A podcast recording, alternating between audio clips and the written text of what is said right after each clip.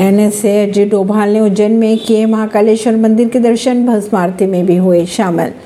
भारत के राष्ट्रीय सुरक्षा सलाहकार अजीत डोभाल शनिवार को उज्जैन के महाकाल मंदिर पहुँचे और पूजा अर्चना की।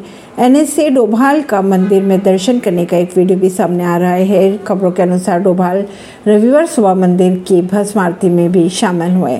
उन्होंने महाकाल मंदिर के नए कॉरिडोर का दौरा भी किया। केंद्रीय मंत्री नारायण राणे को उनके उद्धव को तमाचा मारते बयान वाले मामले में कोर्ट ने किया बरी। अनुराग ठाकुर ने किया पलटवार। राहुल गांधी पर कहा, राहुल गांधी दस जन भी ले लेंगे तो सावरकर नहीं बन सकते।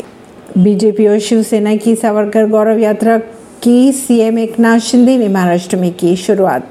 ऐसी खबरों को जानने के लिए जुड़े रहिए जनता सरिश्ता पॉडकास्ट से। परवीन दिल्ली से।